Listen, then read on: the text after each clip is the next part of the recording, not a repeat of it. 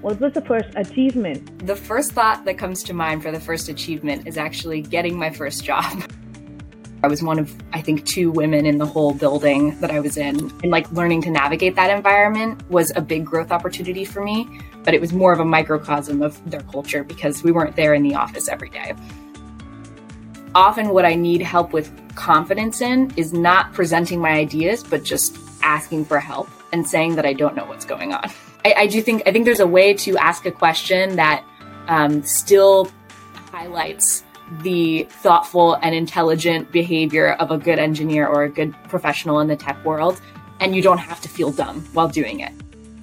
So, I wanted to ask if you could uh, speak a little about the early in career initiative that you started and uh, what it means for newer employees, especially in the context of the pandemic. It's a completely different experience to start a job remotely. Um, and so we started putting together some discussion groups and just times to hang out and go to lunch um, and spend time with each other and get to know each other. And then we started getting a bit of recognition from the site team and we reached out to them to see if there could be some budget to support this endeavor and if this is something that they're willing to sort of sponsor. And they were, which was awesome. One is it starts with the environment and with choosing and putting yourself in an environment that's going to support the kind of work structure that you want to have. So if you really want a nine to five structure and you work at a 10 person startup where the norm is that you answer calls when you get called, that might not be the right environment for you.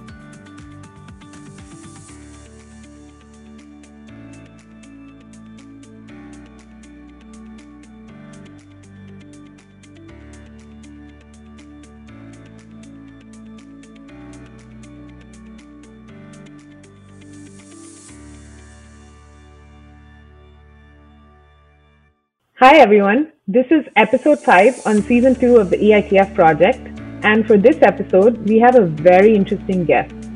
Charu and I talked to Gracey Wilson from Microsoft in this episode. Why Gracey? Well, I was in the audience when Gracey gave a speech at the Women in Tech conference at Boston, and it got me thinking. She had some very interesting things to say. But before we get into that, Charu and I will now introduce her. Gracey started her career in a very unconventional way she started a company right off the bat called Critter Sitters, a pet sitting company which showed increasing revenue for 30 consecutive months. What a fun way to start a career. Gracey says in the interview that the next phase of her career, which included a lot of internships in companies like GE, Pinch, Women Without Borders, and eventually Microsoft, were very interesting and promises that internships teach you a lot about an eventual full time career. She is a big advocate of internships. She's now a full time software engineer at Microsoft. One of the common trends in her career journey is that she's always looking to solve the issues that she sees around her, whether or not the issue falls within her field. It's an ad- admirable trait that she's been able to take her ventures to great, such great heights. Speaking of ventures, Gracey coins the term Entrepreneurship can begin at home in her interview, and a testament to that is the early in career group that she helped create in Microsoft. Having been one of the employees who started out her career in Microsoft during the pandemic, she found a way to help individuals connect, to get to know each other, and create group events for them as well. The Early in Career group was recognized and funded by Microsoft for the great initiative that it was. At EITF, we were lucky to talk to the group last year. You will notice in Gracey's EITF interview that a lot of her answers encourage our audience to take initiative without having the fear of the environment that they are in. In today's world, where every employee is trying to do their best to stay at the top of their game, given the economic condition, this can help set you apart. A very encouraging interview and a lot to learn, especially for folks who are early in their careers. We hope you enjoy and don't forget to leave us your comments. Hi, everyone. This interview is going to be a super, super special one. We have Gracey Wilson with us. Gracey and I met at the Women in Tech conference in Boston, where she gave a super fun speech for the audience about everything that she's doing in her career apart from her daily job. And I think this is something that's very important for all of you to hear. You're going to learn a lot from her, and we're going to have a lot of fun with this interview. So, uh, welcome to the show, Gracey. Thank you. Thank you so much for having me. So, I'm going to be starting with the first question, Gracey. Um, in season one, we had asked our experts what their first job was and how it affected their career going forward. We have a small change to that question this time. What was the first, what was the first achievement that you had in your career, like big achievement you felt like? And what was the first misstep that you had in your career? And what did you learn from each one? Because we feel like the first experiences, your first manager, your first achievements, and your missteps definitely cast uh, an influence on the rest of your career. So, what was yours? That's a great question. The first thought that comes to mind for the first achievement is actually getting my first job uh, in the technical space. I came in as a first year at Olin College of Engineering, and there was a big career fair, and the whole experience of putting together a resume based on mostly high school experiences and a couple classes that I was taking, and just going to a lot of interviews and having those discussions with recruiters and putting myself out there. Um, and then actually getting an internship that first year felt like a really big achievement to me. And so I was very excited to just have a job with, um, I, I, worked with GE Aviation that summer. Um, and sort of my parents uh, knew the name, and that felt really good to me that I could sort of explain what I was doing to people who had helped me get there. And so, so landing that role was felt big just to have the opportunity to be there. As for the first misstep of my career, it is cheesy, but I do believe that all my mistakes have taught me huge lessons, and it's almost like the bigger the mistake, the more I learn from it. And so I don't end up regretting it in the end. I do think that that first summer with GE Aviation, I did sort of a two part program where GE had just moved their headquarters to Boston. And so they were doing a collaboration with the city of Boston. And half my time was spent sort of on the jet engine, um, jet engine factory floor in Lynn, Massachusetts. And with like hard hats and steel toed boots and working with union factory workers and machinists. And then the other half of my days was spent in a high rise in downtown Boston in the financial district, working with 10 other interns from GE across different GE divisions, sort of collaborating and thinking about um, data science for the city of Boston and thinking about open data sets and how we could make those more accessible and useful to the public and constituents of Boston. During that process, I think I lent, I, I leaned a lot on skills that I already felt comfortable with in myself, which were more project management oriented and sort of high level operations um, communicating with the mayor's office and with the GE um, high ranking folks and making sure that like all the communication was happening properly. And I tended to volunteer a lot for tasks that wouldn't necessarily help me grow in my own skill set, but that I thought were important to the team and I felt I could do a good job contributing at it was beneficial in the sense that I got to contribute in a substantial way to the team. And I felt that I had pulled my weight and, you know, the project went really well and our presentation went really well and we got great feedback. But it also limited myself in how much I was able to grow that summer. And I think I could have, uh, I think it could have been better for me, especially so young. In you know, my first summer of out of college, I didn't need to quite be performing at my top level yet. I just needed to be learning and growing because that's what internships are about.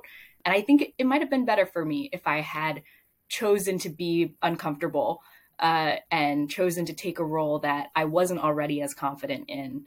Uh, and tried to contribute in that way. I love that you said that your first achievement was getting your first job because I think a lot of people definitely underplay that as an achievement. Um, I think there's a lot of struggle in trying to break into the industry to begin with, right? Um, there's a lot of people that go through a bunch of interviews and then you finally get that job. I feel like that definitely is the biggest achievement to begin with. And then from there, uh, definitely achievements take a, um, you know, you can keep growing and growing and achievements keep growing as well. But that landing that first job definitely is, is important.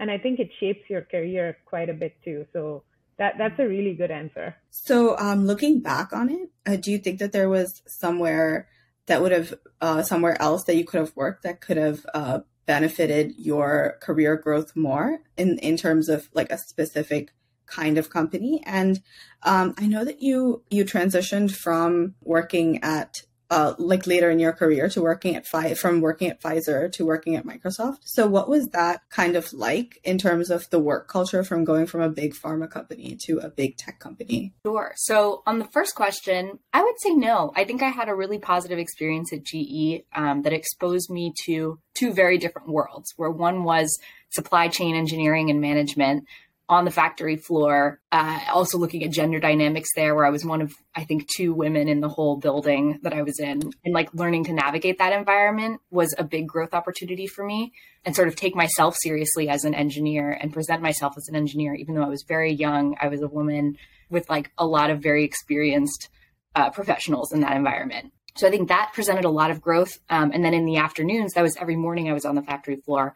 And every afternoon I was thinking more about how data science interacts with local government and how we can make um, data more accessible to the public. And also working with fellow interns who were also young. There was more gender balance on that team. Um, and so just a very different cultural experience. And so I was really grateful that I sort of felt like I had two internship experiences in one. Um, and I've always said I would intern the rest of my life if I could. I love internships. I think they're an awesome way to try out an environment and a kind of work without um, sort of getting locked in for years and years. Uh, you can and sort of, I think something about that deadline at the end of the summer pushes you to get everything you can out of that experience because you know that the end is coming and you only have a few months to make the most of it. Um, so I was really grateful for the experience, and I think any ways that I would have changed it were really it was less about the experience that was presented to me and more about the way I reacted to it.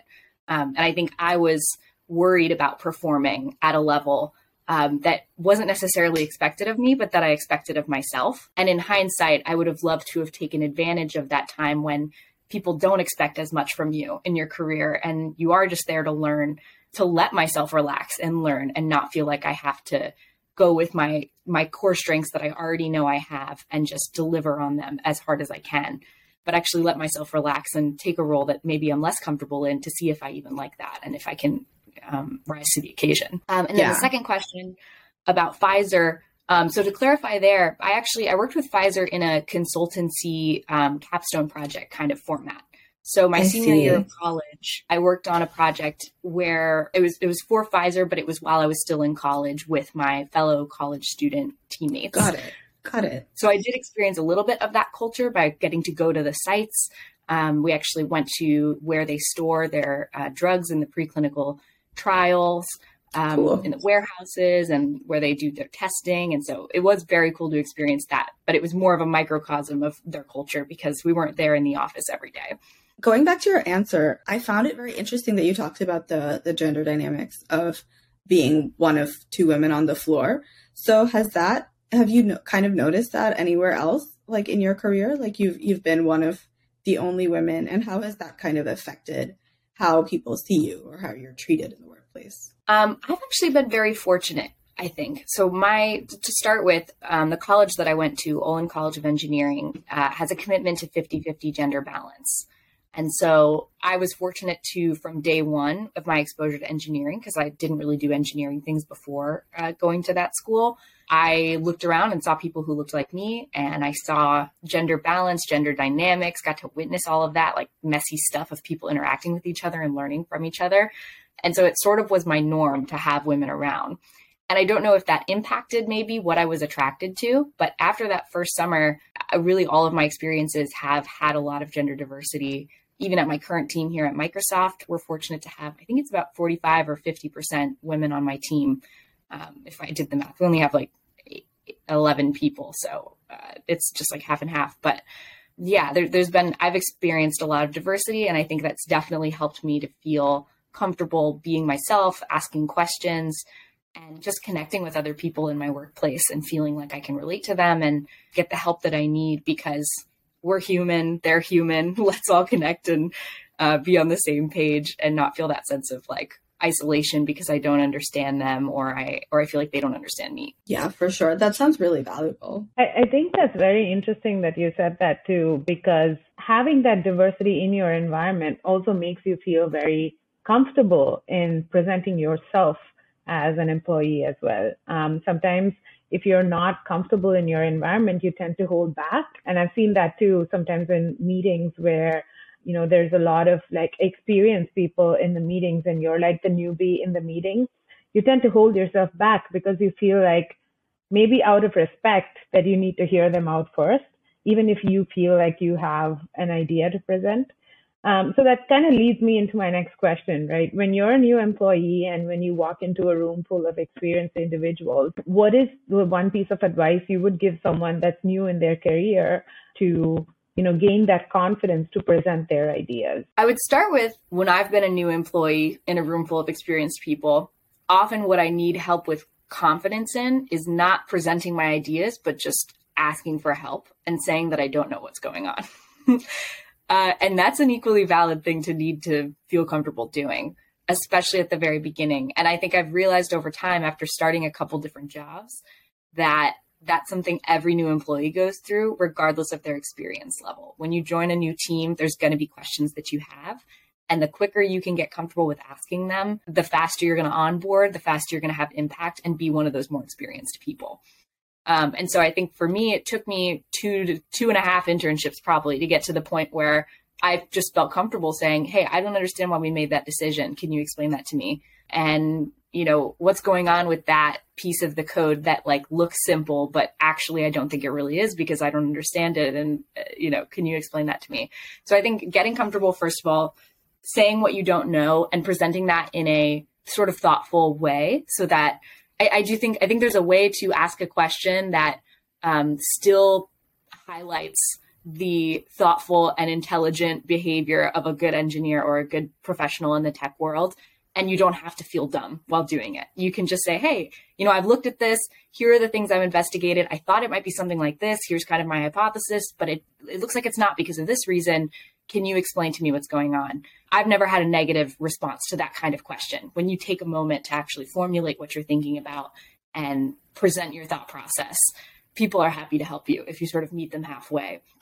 So first of all, I'd say be comfortable asking questions and admitting when you don't know things because the longer you hide that, the deeper the hole gets, and nothing good comes of that. So feel comfortable asking questions. I, I think that's I think that's a really great answer because questions are very very important when you're new because you have a you you actually do have a ton of them even though you feel like you can't ask them. I always used to feel like I need to ask intelligent questions all the time because otherwise I will look dumb in front of you know all mm. these experienced people. But then over time I figured out that asking the dumb questions is way more important than trying to figure out you know, what those intelligent questions are because the dumb questions really helped me to get to a place where I didn't have to ask them anymore. I loved your answer and I loved how um, it reflects the importance you place on being a mentor for um, newcomers at your organization. So I wanted to ask if you could uh, speak a little about the early in career initiative that you started and uh, what it means for newer employees, especially in the context of the pandemic and what your motivation was in starting it as well. Sure. So, um, well, I, like many folks around the world, and definitely at Microsoft, and even at Microsoft in Cambridge, where I'm based, started their first full time job completely 100% remotely. And that was a challenging thing for a lot of folks. Um, and I think we, we, when we started coming back into the office, there was sort of this assumption that those challenges would be over, that the feelings of isolation and um, lack of community, lack of mentorship, that those should fade away because we're all coming back into the office now. But what we found, what was happening, at least at Microsoft in Cambridge, uh, Massachusetts, was a lot of the folks coming back into the office tended to be of a similar sphere of being younger, recent graduates of undergrad or their master's degree. And a lot of those more senior folks weren't coming in. And so, and we were all on different teams. So we didn't really know each other. And people just started talking to each other on the 16th floor where I work, there's a lot of lunch tables, and people would just sit down at a table and start introducing each other. And so we had sort of this organic community forming that had also started remotely amongst folks who knew each other from internships in prior years. But once we got back into the office, we we saw sort of a lot of energy and enthusiasm for this connection and this community and a safe space to talk about struggles we were having in our work as first time employees of a big tech company to really express hey this is something i'm struggling with. Have, has anyone else experienced this? Do you have any tips for handling this? Um, and so we started putting together some discussion groups and just times to hang out and go to lunch um, and spend time with each other and get to know each other. And then we started getting a bit of recognition from the site team. And we reached out to them to see if there could be some budget to support this endeavor and if this is something that they're willing to sort of sponsor. And they were, which was awesome. And so they gave us some budget and we just went for it and started doing more and more events. We started out, our first one was a, a, lunch groups event where we literally just put people in groups of five to six folks and made some reservations at local Kendall Square restaurants and sent them out to talk to each other in small groups and got really great feedback from that kind of event. And then uh, we started doing more speaker events, bringing folks into the office to talk. We had a ski trip, hiking trip offsite. We've had a Rubik's Cube workshop um, sort of a, a, large diversity of events because we have no formal leadership structure. So I am one of the folks involved in early in career at NERD, but uh, New England Research and Development Center, which is the NERD acronym. But I'm not the only one by far. And there are many folks who come in and might, you know, show up at our weekly planning meeting for a couple weeks in a row as they plan an event idea that they had, and then they drop off and we don't see them as much for the next few weeks and sort of that cycle circles around because we have over 100 folks now in our teams group who are interested in early and career programming. I really appreciate how our structure has remained sort of amorphous and flexible. And anyone who has an idea and wants to contribute can show up and make that idea happen with our budget. And we aren't limited by the creativity of a couple key individuals who are on the board, as many corporate sort of social or employee resource groups are structured, we really have the benefit of the full team that we have, which is over 100 people, which is really awesome. Yeah, that is that is awesome. So, like just just to touch on that, what would your advice be to anyone else who is sort of facing what what you and your incoming cohort faced of just not being really in i don't know collaborative zone with all your colleagues when you first joined and having to start that on your own. Do you have any advice for anyone who's looking to initiate something similar in their organizations? One is the individual what can you do for yourself? And two is how can you try to start a community and motivate other people to join this endeavor with you? On the individual side I'd say if you do ever go into the office, um, I personally, one of the things I found that was lacking the most because I, I had had the fortune to have an internship in person with my same team. So I sort of knew what that environment was like. And so I knew exactly what I was missing when I was remote. And when I came back into in person, I was really excited to get back to whiteboarding sessions, um, like brainstorming sessions, thinking through a problem with someone, being able to tap a senior engineer on the shoulder and say, hey, I'm struggling with this bug. Can you just come look at my screen really quick and work through this with me? I found that those were some of the biggest learning opportunities while I was an intern. And it was really hard to replicate that while remote. You can say, hey, do you have a quick moment for a call? Let me share my screen. Um, but I found that was happening a lot less than I wanted it to. And I felt uncomfortable sort of asking for it. And I don't think it was anything in particular that the team culture had, you know, that was discouraging it. I think it's just more difficult um, in some ways because it just feels like a bigger thing to ping someone and say, "Can you have a call?" than it does to tap them on the shoulder literally as they stand next to you and say, "Just like look at this for a second. It's just a bigger barrier to entry. So I'd say if you do go into the office at all, I would say start asking your fellow uh, more senior folks on your team for advice and help on small things because they're usually really happy to give it, and that can that can accelerate your growth more than you even realize. Um, and if you're not going into the office, don't be like me. Do call them, send them a ping, and and ask for help. I think I fell into the trap of just taking a lot of time to articulate my question on in a Teams message and like write out every single thing I tried and everything I thought might be wrong and what my next step was going to be and can you help me answer this one specific thing? And then they would often just be like, "Can we hop on a call?" And I'm like, "Oh, I did all that prep work for nothing. I could have just called them." Uh, so so do reach out. So that's on the individual level just start taking charge of your own destiny, ask for help when you need it. On the community level, start talking to other folks that you think might be in a similar position to you. So if you can find other people who started around the same time as you, or anyone that you are already sort of friendly with at work, um, where you're already comfortable sharing those concerns and struggles that you're having, start talking to them and see if they have any interest in starting more of this kind of community. Because I think there's strength in numbers. And if you can present to your um, more senior leadership, hey, we have five individuals who are committed to spending an hour a week on this. Um, we'd like to run with it as an experiment. Can you give us X number of dollars for X, Y, and Z event? That's a really, it, it basically to make it easy for, as possible for them to say yes is a great idea. So if you can prepare your whole idea and say, these are the specific events we want to run, here are the specific resources we require, can you help us?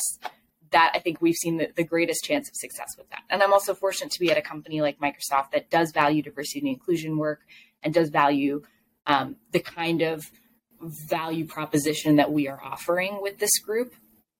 I don't know that it's the same at every company, but the more you can communicate to your managers um, or the, the leadership that you're asking for resources from, the kind of value that this group has, I think that it can be a really powerful narrative and it, it, makes sense to people when you really explain it. Like when I gave this talk that Nandini saw at the conference, so many more senior folks came up to me and they were like, I knew something was up with those those new kids who started, but I couldn't quite articulate it. I didn't quite know what was going on.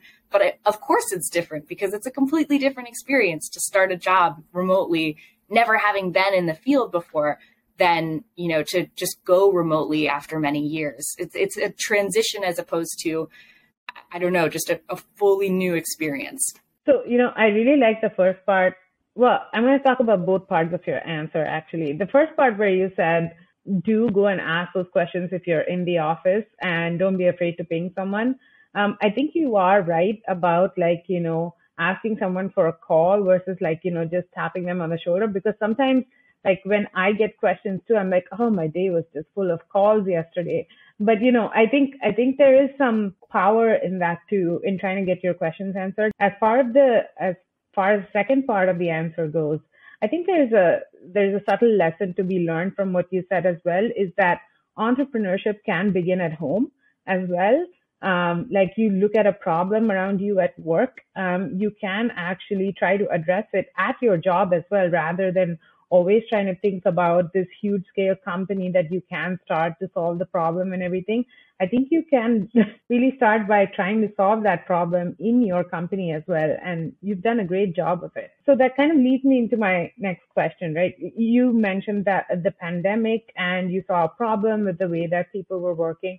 What is the next, you know, the, the pandemic definitely changed the way that everybody works today it's not going away. The changes that came with the pandemic, they're going to stay forever, right? So what is the next big change that you see coming for the tech industry in the way that we work? That's a really interesting question. First of all, I think we're not done seeing the impacts of the pandemic. The big part of the wave has probably been ridden, and we are now definitely settling into the aftermath. Um, but I think we're still figuring out a lot of kinks in that uh, process and seeing what the impacts of work will look like, especially for people with different resources, different requirements and obligations in family life, for mothers and children and you know people with different wi-fi stability. Like there's there's a lot of things to look at in terms of making making this kind of flexible work accessible to everyone in an equal way. I, I do think a thing a lot of folks are going to struggle with and are currently struggling with, or not even struggling with, but working through and figuring out for themselves is this idea of work life balance and work life integration. Thinking about where you draw the lines and the boundaries for yourself between when you're on the clock and when you're not is going to be an individual and personal decision for a lot of people, especially in the tech industry, where so much flexibility is now the norm. Especially for new folks, I think it can be a challenge to draw those lines and say, this is the amount that I'm going to work because this is the amount that I'm still benefiting from and and this is the amount that's fair and then here's here's my free time and I'm going to carve that out for myself. I think if you don't have a family or you know a very specific obligation outside of work it can be easy to say oh this is the most important thing in my life. I'm just going to go all in in it and develop my career. And that is a choice and it's a completely valid choice but you want it to be a conscious one. And during the pandemic i saw a lot of people make that choice unconsciously. So i think moving forward even though we're, we're a lot of folks are able to go back into the office now and and are able to have social events and in person events that give them meaning and community outside of work. It will always be a, a dance and a balance and a delicate one to figure out what that's going to look like for everyone and and how much we want to integrate our work with our life versus how much we, we want to draw the lines. I think it's going to be a very personal decision for a lot of people. Yeah, you know, um, that's that's a great point that you touched on, right? That people with with the way that the pandemic has changed people working, the sense of time is a little bit blurred because there's no like, you know, there's no way to shut down your laptop and walk away from it. Um, you're always, especially when you're new and you really want to prove yourself to your organization. There's a lot of people talking about nine to five jobs these days, um, saying that, you know, I want to make sure that I maintain my work life balance. I will work nine to five. I feel like sometimes along with that nine to five timing, there's also judgment that comes along with it. Sometimes it's explicit, sometimes it's implicit. And people trying to tell you that this is this is all that you've worked during the day right? Like i i saw you shutting down your laptop walking away at five o'clock. Like you know what did you achieve during the day? Or you know questions like that. So how do you think someone can maintain a 9 to 5 job whether you know whether you shut down your laptop whether you're working from home or you're working from office to maintain that work life balance and also kind of like you know dispel those those voices of judgment about how much work you've accomplished within that time. Yeah i have a couple thoughts here. One is it starts with the environment and with choosing and putting yourself in an environment that's going to support the kind of work structure that you want to have. So if you really want a 9 to 5 structure and you work at a 10 person startup where the norm is that you answer calls when you get called, that might not be the right environment for you. Um, and it might be just a difficult but reality check kind of thing to do to say, if that's really a priority for me and that's where I want to draw the lines of my work, this is not the kind of environment I need. It, sometimes it's not as simple or straightforward. You might be at a company where you thought it was going to be nine to five and that was what was advertised. And then it doesn't look like that's how it works for a lot of people and you feel weird being the person who sticks to the nine to five schedule as advertised when all your superiors and everyone else is answering calls at seven, eight, nine. and I think in that case, I would encourage if you can make a change, uh, if that's a priority for you. I think that's probably the easiest way out of that. But if not, I think starting to focus on and draw attention to the accomplishments that you do have during the day instead of uh, talking about or like or having a lot of discussions about with your leadership what hours you're working start talking about the things you're achieving. And if you can say here are the, the results that i have. Here's the impact that i have that's how you get more freedom especially at a big corporation. If you can talk about what you're actually doing as opposed to how you're doing it uh, people stop caring how you're doing it if you're giving them what they want. Communicating the actual achievements that you're making, whether that's through your nine to five window, whether that's through six to nine, and then 12 to three, and then three to six, like whatever your ideal work schedule looks like, if you can say, I'm achieving just as much or even more than these other folks who are answering their call at 8 p.m., but you know, look at my OKRs as opposed to theirs, and not to drive a competitive mindset. But if, if you can show your impact, I think focus on the impact um, above the process. Yeah, I think uh, I think that's a good point, and I think I would add to that is staying in communication with your manager um, about your needs and um, the company's needs and what he's he or she is expecting you to do. I think that'll go a long way too. Um, so just since we were talking about work life balance, for a lot of people, the great work life balance that's been advertised as being like just part of the tech industry is uh, a, a major reason for a lot of people who uh, want to try and get into tech, like myself. So um, I was just wondering, what what advice do you have for people who want to make that career transition into tech? Yeah. Um, well, first of all, I'd say do your research to make sure that this is really what you want to do, because I do think there's so much enthusiasm and need and demand right now for technical people that it makes everyone feel like they want to be a technical person because they're like, I would have great job security, I would have impact on you know many of the world's interesting and pressing problems and all of that can be true but i would just say run some little experiments whether through you know internships or mentorships finding people who are in the industry who you can speak with about what their daily life really looks like maybe trying to shadow just to make sure that you're choosing a role that will actually give you that that meaning and whatever else that you want from your job whether just job security like all, all reasons are valid but like really reflect on your reasons and then try to get some answers to any questions you may have that could make you doubt whether this is the right path for you. Um, and I encourage that only because I think I, I hear a lot of people saying, I want to be a software engineer. And then sometimes people become software engineers and they're like, oh, this isn't exactly what I thought it would be. Like, it isn't even at all like my coding classes were in college. And that's true. Like, engineering education looks really different from engineering in industry most of the time. Um, so I encourage that exploration.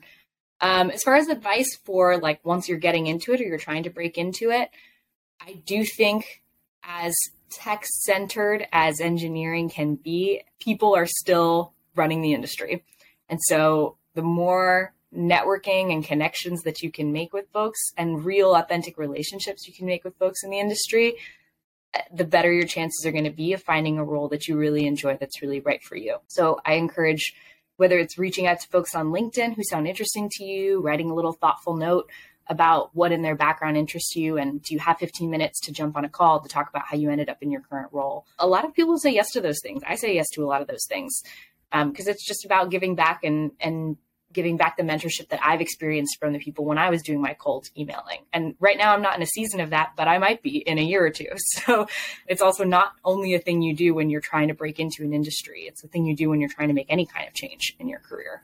Yeah, you you just spoke about mentorship, right? A lot of people in the tech industry from what I'm seeing talk about how important it is to have that mentorship in your organization, to have someone who can guide you, who can champion your cause um, when you want to do something innovative and things like that, right? One of our experts, even last season, said that it's important to have someone who will champion your ideas and will help you grow in your career in an organization.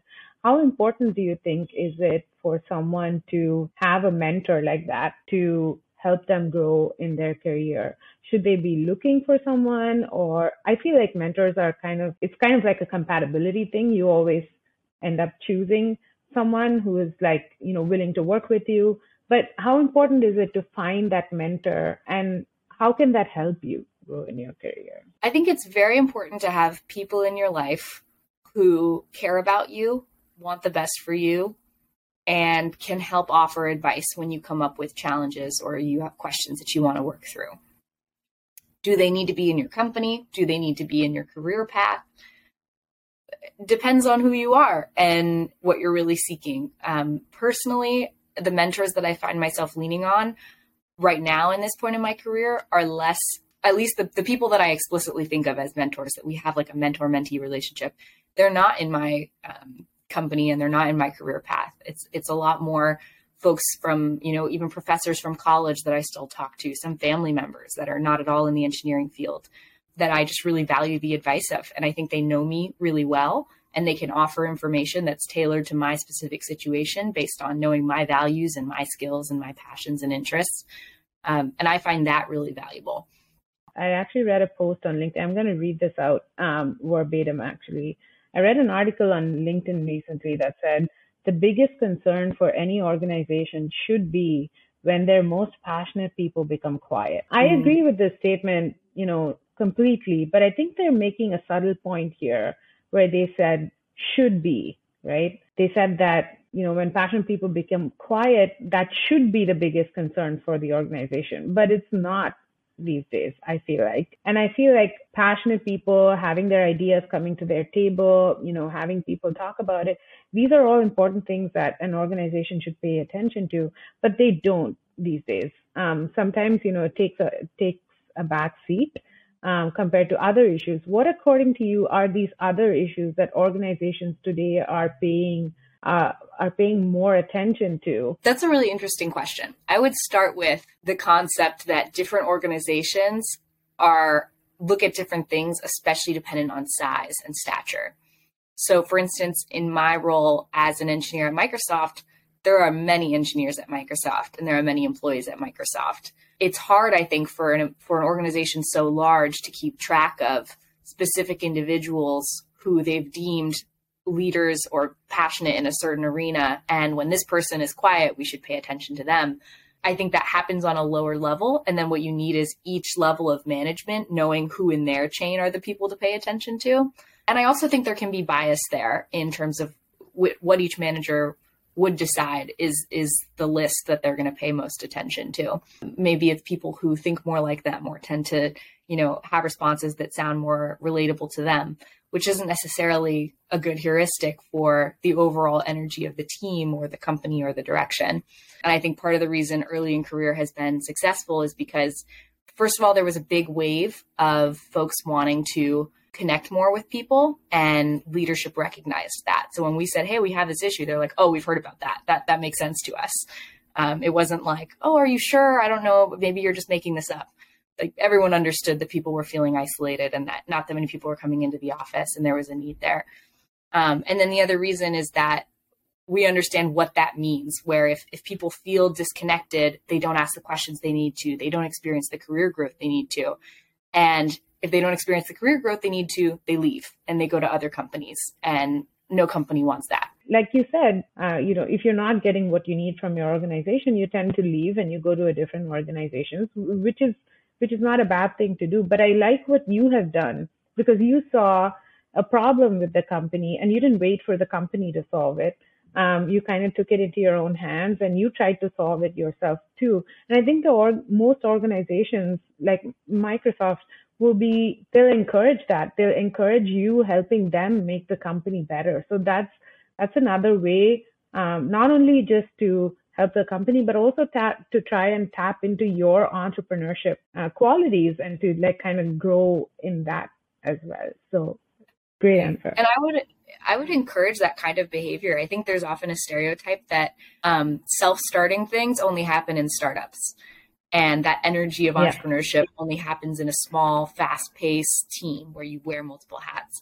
I don't think that has to be true. Um, i think sure a big company does attract sometimes a different kind of talent base because they're seeking different things like security and stability. But if you want security and stability and you also want to do something innovative I don't think there's any reason you can't at least ask for that. At least try that. You know, they might say no, but that's if you ask in a nice way, there's there's no harm to that. Go. For um, Gracey, thank you so much for this for doing this interview with us. I think we've learned so much from you. I know I know that you call yourself as someone who's early in your career as well. But um, I feel like a lot of our audience members can actually relate to a lot of things that you said. Um, but mm-hmm. you've also done something um, great to kind of diversify your career at such a young point in your career to try and make it more multidimensional. I think the early in career group is uh, group is definitely an achievement hat that you need to put on. Um, because uh, not only I think is it going to help Microsoft, but it's going to help all our listeners too, because now they can go and start their own groups in their organization. So thank you so much. Um, that kind of leads me to my last question. What is your um, definition of success? It's a strong last question. oh, this is hard. This is a really good question. I, I, actually think it's okay to say I don't know to that question as well because it's kind of it kind of keeps changing at least for me at different points in my career. That's actually that's what I would say. I would say I don't know that I have a definition of success that's like the one boolean for my life of like I did or did not succeed at a high level. I think I have many small moments of goals that I want to reach. And I call, I, I define success for that situation. And I think overall, I try not to pass judgment on myself as a person of being like a success or a failure. I think it's more like we're all working our way through life, trying to achieve and accomplish certain things, trying to learn certain things and have certain kinds of experiences. And judging those actions and those moments are more, um, they, they result in more growth and learning for me as a person, I've found, than passing judgment on myself as a whole person as being a success or a failure. That makes a lot of sense. Yeah, and that's a great answer. I think sometimes we are our biggest critics and we tend to think about things and stress about things quite a bit ourselves. Uh, but trying to just keep small goals, like you said, um, and achieve those, or even if you don't achieve those, learning from your mistakes and those um, I think will help go a long way. I like to think of it as I have success, like I had a success in a certain area, yeah. or I had a failure. I experienced success, I experienced failure. I am not successful. Like it's not yeah. a quality that's me. It's it's a thing that I possess at a time in a certain situation. As a person, yeah, I'm great. a human being. No, that's great because when you like when you perceive yourself as having failed, you don't have to call yourself a failure. You're just someone yeah. who did not succeed at a certain thing, but you can, mm-hmm. you know, you can you can always try again or start over, and that's valuable. Right. And and that last point was very unique and a very great um, great way to put it. I think success is not something that's your quality. Mm-hmm. So yeah, thank you so much, Gracey. Uh, this was a great conversation. This was so much fun. We learned a lot from you, and I think our audience members are definitely going to relate quite a bit. So uh, thank you for doing the EITF interview, and we loved having you on the show. Yeah, thank you so much thank for your time. Thank you so much, Charu and Nandini. It was so nice to spend this time with you and have this conversation. I really enjoyed it.